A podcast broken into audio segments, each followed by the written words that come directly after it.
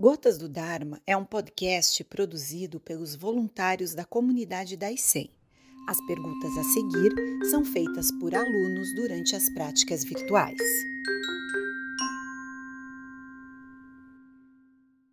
Sensei, poderia explicar o conceito de makyo? Makyo é apenas uma palavra para falar sobre ilusão.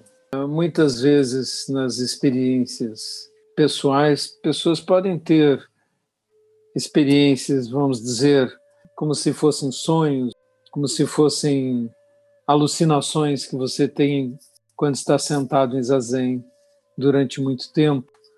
Você pode se sentir, achar que está sentindo ou vendo coisas, mas na realidade temos que saber distinguir aquilo que é ilusão do que é realidade.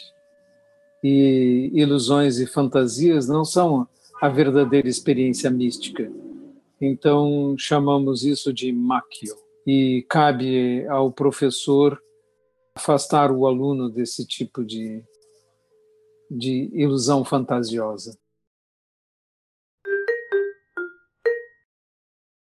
Gensho-sensei, no Zazen, os olhos devem ficar focados ou desfocados? Nós não precisamos focar em nada.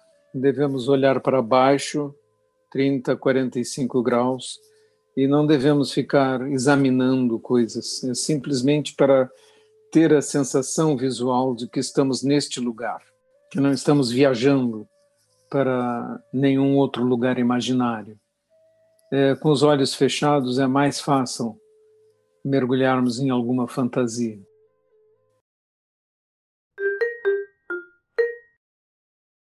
Mungi Gensho, na religião messiânica, que também é de origem japonesa, é feito de orei, uma espécie de oração. No Zen Budismo, há algo similar? Não, não há.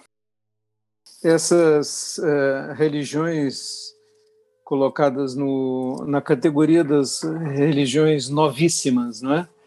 Que surgiram no Japão, costumam ser misturas de revelações de alguém que recebeu uma revelação qualquer e costumam adotar várias práticas como essa de imposição das mãos e de transmissão de uma determinada energia através das mãos.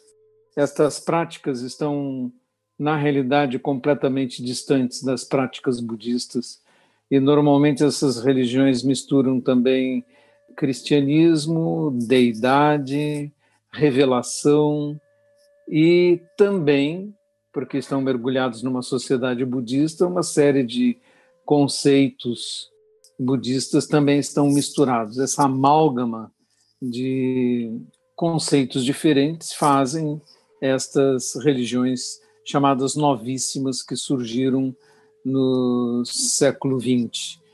São, em alguns aspectos, semelhantes ao movimento cristão evangélico pentecostal, com a crença em que é possível efeitos sobrenaturais através da intervenção de pastores, reverendos ou pessoas que receberam essa missão, esse encargo de fazer tais coisas.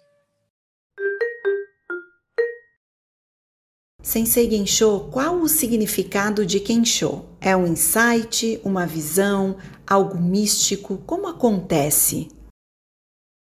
À medida que você treina sua mente e dá à sua mente um espaço de lucidez e clareza, surge a possibilidade de ter percepções mais profundas.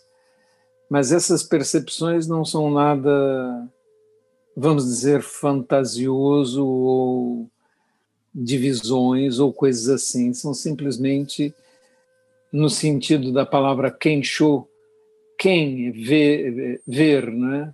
É show sua verdadeira natureza, perceber sua verdadeira natureza com nitidez, longe das ilusões, longe das crenças, mas uma visão espiritualmente mais profunda. Em alguns textos chamam-se de experiências místicas. Elas não são exclusivas do budismo, aparecem em outras tradições como experiências espirituais, com as mais diversas interpretações. Na interpretação do Zen, não há nada de sobrenatural nisso, é apenas a nossa verdadeira natureza. É que não vemos isso porque estamos mergulhados em ilusões. É isso que nos atrapalha. A limpeza da mente através da meditação e a compreensão das coisas sem ilusões e sem crenças propicia uma mente que mais facilmente pode chegar lá. O que o Zen tem é um método específico para atingir-se o Kensho, e ele não é assim uma coisa tão rara. É perfeitamente possível de ser atingida por qualquer pessoa que pratica diligentemente. Mas para que não nos iludamos em relação ao que está acontecendo, se é um mero insight, se foi uma percepção mais profunda, ou se é realmente o que nós chamamos um Kensho, é necessário conversar com o professor para que ele nos ajude a distinguir uma coisa da outra para que não nos iludamos. Sensei, o senhor já participou de um Rohatsu quando esteve no Japão? Se sim, pode relatar como foi? Na realidade, nós temos Rohatsu nos monastérios. Nessa data específica, eu não estava no Japão nesse momento específico, mas é feito um Rohatsu no mesmo modelo, no templo Bushinji, em São Paulo, e fiz vários Rohatsus lá. E a característica do Rohatsu é que ele torna muito mais fácil, dada a sua intensidade, que se atinjam níveis mais profundos de percepção. Aqueles que tiverem a oportunidade, quando voltarmos a ter práticas presenciais, de fazer um Rohatsu Sesshin no templo Bushinji, nós recomendamos, mas pratique durante um bom tempo, esteja habilitado a sentar durante tanto tempo para aguentar o treinamento do Rohatsu, que é particularmente intenso.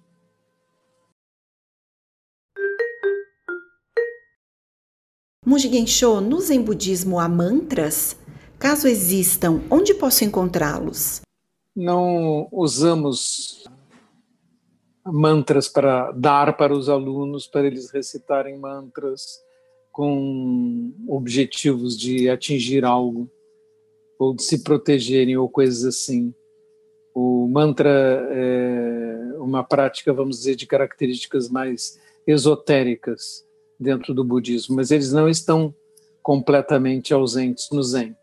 Por exemplo, quando você recita o Sutra do Coração, termina o Sutra do Coração com uma recomendação de um mantra, dizendo: repita, gyatei, gyatei, harasso gyatei, bodhisvaha. Então, em sânscrito é gate, gate, para sangate, bodhisvaha. Idos, idos para outra margem. A iluminação, salve, é uma tradução possível. E é por causa desse idos que eu dei o nome do personagem do Pico da Montanha, daquele livro que eu escrevi, dei a ele o nome de Ido. Mas não expliquei no livro, então esperava que as pessoas decodificassem por si mesmas, né? Mas a explicação é essa. Sensei, a experiência mística transforma a pessoa ou fica apenas como uma lembrança? As primeiras experiências, elas são muito rápidas. fugazes. E naquele momento há grande influência, mas se ela não for aprofundada e se a prática não for diligentemente levada adiante e se repetirem experiências cada vez mais profundas, essa experiência, que é a experiência de iluminação na realidade, ela torna-se uma mera lembrança. Uma vez eu tive uma experiência assim, mas isso não chega a transformar a pessoa. Se você presta atenção naquele texto, Os 10 Passos do Boi, que consta do módulo 1 do nosso curso de formação, o Kensho já está presente no terceiro passo. Mas para nós dizermos que houve uma transformação completa de uma pessoa, nós temos que chegar ao sétimo passo. Porque ainda no sexto passo, a característica é que, embora haja grande experiência espiritual, a pessoa ainda escorrega, ainda se decepciona, eventualmente se comporta de maneira decepcionante. Então, só no sétimo passo é que podemos dizer que houve uma transformação muito profunda da pessoa, de modo que ela é diferente. Sua expressão facial muda, sua voz muda, suas atitudes mudam, sua maneira de falar muda. Isso é uma coisa que não se pode fingir. Se você tentar fingir algo assim, vai até enganar algumas pessoas, mas na realidade aqueles que estão próximos de você saberão que não é verdade, que é apenas uma atuação na frente de câmeras, né?